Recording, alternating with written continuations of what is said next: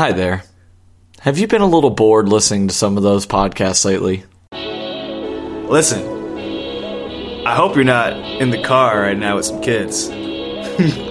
Because I'm about to drop some F bombs. This ain't your average fucking podcast. Music. We like this. It's kind of one of those things. It's like the duck. You know, you see a duck in the water, right? The duck looks like it's cool, but the duck's freaking working hard under the water. Wow, I'm working hard, working hard. That's how our place is. We look cool, but we're working hard. Welcome. You are now listening to the Duck Legs Podcast. We are physical therapy students here trying to bring you raw, honest, and ultimately funny material while we uh, interview the experts of our field. I was brought up listening to Smodcast, Kevin Smith, and Nerdist, man. I was brought up listening to comedy podcasts. So when we when we were thinking about making a physical therapy podcast, I was like, we're gonna make a comedy podcast that happens to talk about physical therapy. Exactly. Welcome to the Duck Legs. So where are we at, Evan? Who's who's up next? All right, so I have a question from Josh Clark from the University of St. Mary. So that's Hey, Josh, hey boy. Hey, Josh. Josh. He asks Lisa, and you kind of already indirectly answered this, so you can take whatever direction you want, um, as always. What characteristics do you appreciate the most about your PT? And I feel like this is going to be an even more in-depth question because he's not. I'm not sure he's he was aware before if he before he listened that you are, you know, you're seeing Eric for a while now, so Yeah. it's going to be deeper answers. Yeah, um, Eric graduated from Regis in 09. And when I first started working with him, he was a clinic director at another at another clinic near where I live. And then that the owner of that clinic decided to sell his clinic um, to them, to um, Eric and his wife, who's also a PT, Ashley Christensen. Um, he's just I know this sounds very maybe sentimental, but he's just exactly the person I needed. Like I needed PT in a, in a big way, but I didn't just need PT. I needed Eric. I needed him. Um, because in his backstory, um, he's got he's got two lovely parents who who uh, I think he described to me once as hippies. Which, if you met them, you wouldn't say that those are a couple of you know older hippies. They're great people. I love them um, I'm not sure if, if they know how much I love them, even if it's indirect through their son. But um, he was raised by very by two very service oriented people. His mother was a special education teacher before he retired, and Eric used to um, tutor the kids in that class. Um, apparently, some of whom had CP, and others had other issues. And he was also a um a camp counselor at uh, Easter Seals Day Camp and a couple of decades or few prior to that, I was an Easter Seals camper. So he knew the environment that I had been in, and he understood a lot of what I was going through, I think, psychologically. Or if he didn't, he was very good at faking it. I didn't, I guess, I, I guess my diagnosis didn't intimidate him. Mm. And um, later, after he figured out how he was going to help me, um, I don't think my personality intimidated him either. Um, it's he was just exactly he's exactly the kind of person I need to make PT progress with. Like there are other there are other PTs at the clinic that I've worked with incidentally off and on, but he's been my primary, and I want him to continue to be my primary because we're used to each other, and we have a shorthand that I don't quite have yet with the others. Um, although I'm fine when he leaves because I know he's trained the others well, and like I said, he he hired two of the students that I work with, so I have options and I have people who know me. Um, he's just he's just what I needed. I mean, like he cares. He's, he wasn't intim- intimidated by the neuro factor, or at least he didn't project that. I, w- I mean, he could have easily said, "Well, you know, she's neuro. I know a really good neuro PT across town, or whatever." He didn't do that. And at the time when I first started with him eight years ago, I had this vague notion that I was neuro, but I had no appreciation for how much there is a heavy bias against neuro if you're ortho. Like the two are, you know, entirely different camps, and they shouldn't be, because that doesn't help with treatment, and it doesn't help with social integration for people who are neurologically involved and want to be part of society without having to beg for crumbs, you know. Hmm.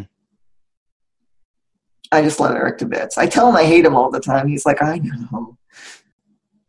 It always it always helps to have that shorthand, especially when you know somebody really well. And it's like, yeah, it's perfect. Well, I mean, other than my immediate family and my and my job, at eight years, he's the longest relationship I've ever been in. Yeah. Awesome. Good question, Josh. yeah, yeah. I, I hope that helps. I wish I wish I could be more specific. I, you know, I, I could say it's the way he parts his hair, but That probably helps. That helps probably. I think it's just the actionables. Everything you say is so actionable, and really, what I got out of that is just be likable. Just be. Um, you're going to have the technical skills. You have that taken care of. It's just a matter of understanding that you're not seeing a patient. You're seeing a person. And I Yeah. feel like the vibe I get every time I have a conversation with you is that there's so much more going on. It's the whole idea of you never know what somebody you know might be going through or experiencing um, because you're always the star of your own show. And if we can step out of that mindset, that's kind of what I've, Those are that, that's kind of just what what resonates with me. Every time that you say something, I'm like, oh, that's right. I need to think about that. Think about that aspect. That's not. It's not about the PT. And yeah, I totally agree with you. Yeah. We, we haven't. Sorry, go ahead. go ahead. Well, it's just it's a good it's a good follow up. Um, another question, if that's cool, Jared. Oh yeah, finish them out. Make sure we get all the questions. So there's one more, and it's from uh, Eddie Ernst. I'm sure you guys have seen him. Oh, He's shout out to Eddie. Uh, Eddie Ernst. Eddie, Eddie, Eddie. he uh, he asked a good question, and Eddie, I hope you don't mind. I'm gonna I'm gonna twist it a little bit. Twist but- it. Okay, his question originally was, "What do you think lacked from your own rehab pro- process?" Which you're definitely obviously can answer that. Um, Yeah. I think you're also more equipped to answer just based off of your just based off of who you are and your own experience. I think you're better equipped also to answer. What do you think lacks from maybe the rehab process for you know, I guess generally speaking in the United States? What do you think is something we can speaking work for the entire PT country. Wow. Absolutely. Yeah. what do we suck at? It's just a little broad. Um, and let me let me correct Eddie just a little bit, very gently, because I love him and I don't want to hurt him. Um, is is that I've never been rehabbed. You guys understand why? Yes, absolutely. You've told me that before. All right. Let's just recap for the people who don't know. Okay, rehab is when you've been injured and then they do something to you and then you're not injured anymore. Okay. What I go through in PT most of the time, unless I'm dealing with something that's intermittently acute, which doesn't seem to happen anymore because I'm 53, um, I'm, it's all habilitation. And, you know, I, I appreciate the question, but the premise is wrong. And it's hard to answer a question effectively if you have completely different a different premise and he's he's not asking me a question I can answer in the traditional sense, which is fine. Um, but I, I, I've never really to let Eddie know he's wrong. Yeah, I'll tell Eddie that you're he's totally wrong. I love Eddie, but you know what I'm saying? It's like, okay, I have this baseline that is so out of whack compared to what most most people, most students would be familiar with. I understand. I've never been able to stand on one foot. You know, I can't do it. I can't walk backwards and not hold on to something. I, I can't walk forwards anymore and not and not hold on to something. Okay, so I- think a little bit, if you want to expand the, the client base that you're comfortable with dealing with, with treating, is to get rid of this idea that everybody's in rehab. Everybody's not in rehab. There are a ton of us who've never been in rehab. We don't hmm. have something to get back to. We have something to get to. And it's something I tried to explain in uh, my last podcast with Jerry Durham and uh, Eric, my PT. We did a, a, podcast together, I was mentioning earlier before we were recording, uh, episode 19 on Jerry's um, Jerry Durham PT uh, site, episode 19. It's like, okay, if you're if you're a patient with a congenital injury or an injury that's so old that you don't remember not having it, your sense of loss doesn't really start until you're in your 40s and even then it's that's only incre- incremental. What i experience is not really a sense of loss in the traditional sense meaning when i was a kid and in my 20s and 30s it's not a sense of loss it's a sense of absence. I didn't lose something. You, in order to lose something you have to have it to begin with. Mm. what i feel is primarily a sense of absence because i'm aware that other people are much better off physically than i am and can do more than i can do Okay. So the psychology of treating somebody who's congenital and the psychology of, of treating somebody who's a weekend warrior that got injured in a, in a marathon or somebody who has had a, car, a car accident in, at the age of 40 and is now suddenly in a wheelchair, that psychology is completely different. Okay. And one isn't better than the other. It's just different. Okay. I know that my body is whacked. Okay there's a certain amount that Eric of play that Eric and I have in what we can do to to maximize my functionality. But beyond that, we know we're screwed. You know?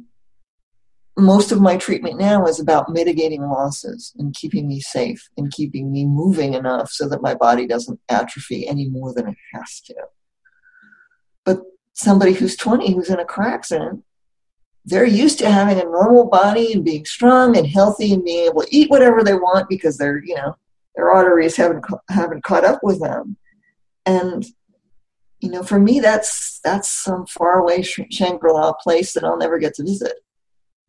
So it's a sense of absence not a sense of loss. Now i do experience some sense of loss between now and say maybe went back when i was like 40 so there's there's a decrease in function, despite the fact that technically CP is not progressive, that I've had to deal with now. So I do feel some sense of loss compared to my to my earlier middle age, but mostly it's just a sense of absence. I'm not like everybody else. Nobody wants to look at me. Nobody wants to talk to me.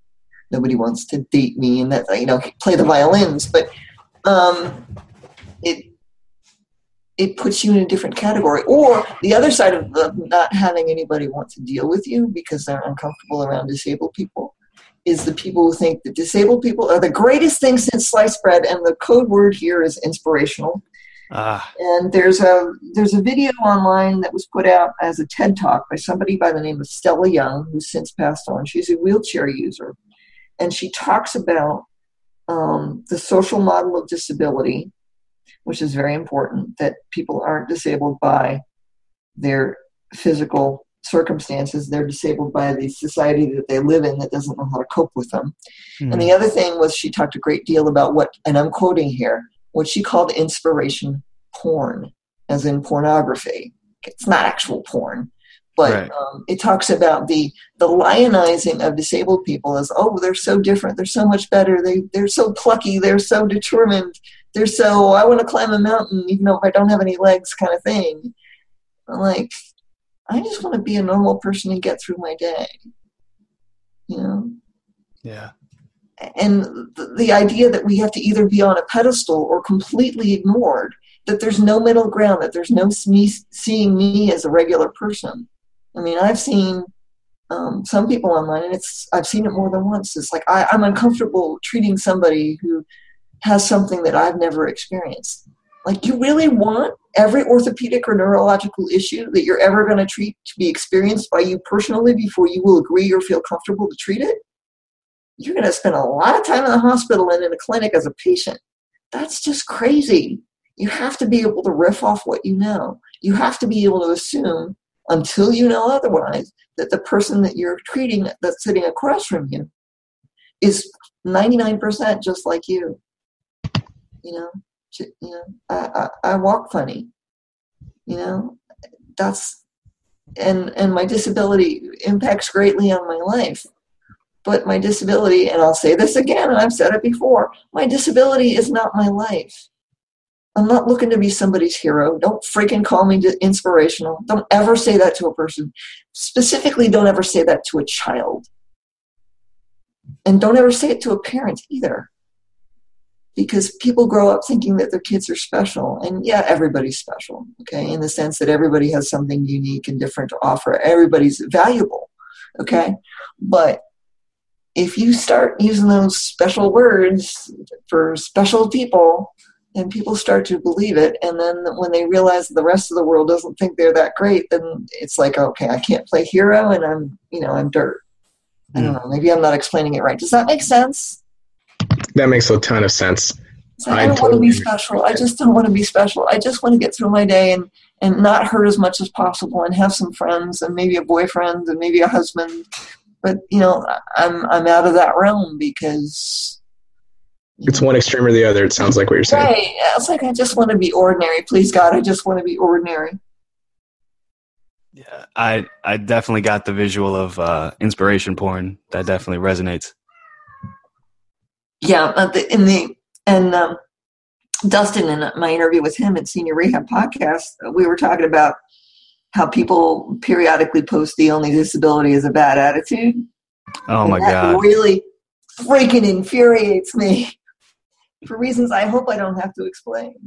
You know, and Stella talks about that in the in the TED talk. But yeah, I would recommend that you guys look that up on YouTube. Like I said, she's passed now, but she's it's a phenomenal 15 minute talk of like the stupid stuff that people assume. Yeah, we'll definitely check that out. Mhm. And where where can people find you, Lisa, and reach out to you? Um, Twitter mostly. I was on Facebook for a while, but um, I'm not really happy with Zuckerberg, so I got off, deleted my account. Yeah, he's Uh, done some that's questionable a things. Political conversation we can have Yeah. another time. I'll buy the beer if you drive, Oh yeah. Um, or we can lift it. I'm getting good at using Lyft now. I'm trying to debate whether my car's like 12 years old, and uh, I don't know how long it's going to last. So I'm trying to debate whether it'd be a good idea for me to just use Lyft since I work from home. Uh, commuting isn't quite the issue for a person that drives. But at any rate, yeah, Lisa Mac. So L I S A M A C, the letter N as in Nancy, cheese, all spelled out normally. So Lisa Mac N cheese. Um, that's the only social media platform I'm on. Um, check out um, Jerry's podcast, episode 19, uh, Healthcare Disruption. That's um, on his website, Jerry, jerrydurhampt.com. Check out Senior Rehab Podcast. Um, I believe that was a 2016 interview. It's called Patient Perspective. Um, I want to say it was August of 2016. I'm not sure. Check out Two Nobodies. Um, Culture for Dialogue. That was April of last year, I believe. Um, and then there was an earlier one that Jerry did, but it's escaping me which which platform that was on. That one's kind of a dead link, I think. But check out those three um, for if if any of this resonates with you, and maybe if it doesn't, maybe it will. I don't know. For sure. And Edwin, what about you? Where can people hit you up? Uh, you can find me at Edwin Porras, SPT. Porras is P is in Paul, O R R A S. Um, and I have pretty much anything else I have will be from Twitter. It's usually where I'm at. Hell yeah. Edwin, Lisa, Eddie. Uh, who who else uh, sent us questions? oh man, Josh, Josh, Larry. Thank y'all so much for making this episode happen. Larry, Larry. Thank you to you guys. Appreciate it. Sorry for the trains rolling through. You know, you got to get that freight. I'm just, back and forth. we're just glad you're safe, Edwin. I'm I safe. work for a shipping company. I play with trains all day long. Nice. That's awesome. Yeah. Thank y'all so much, Lisa. Y'all, you Yeah, have you a guys great been day. great. This is fun. We should do this again. For sure. Thank Appreciate you so it, much, guys. all of you, especially you, Edwin. Oh, of course. Definitely.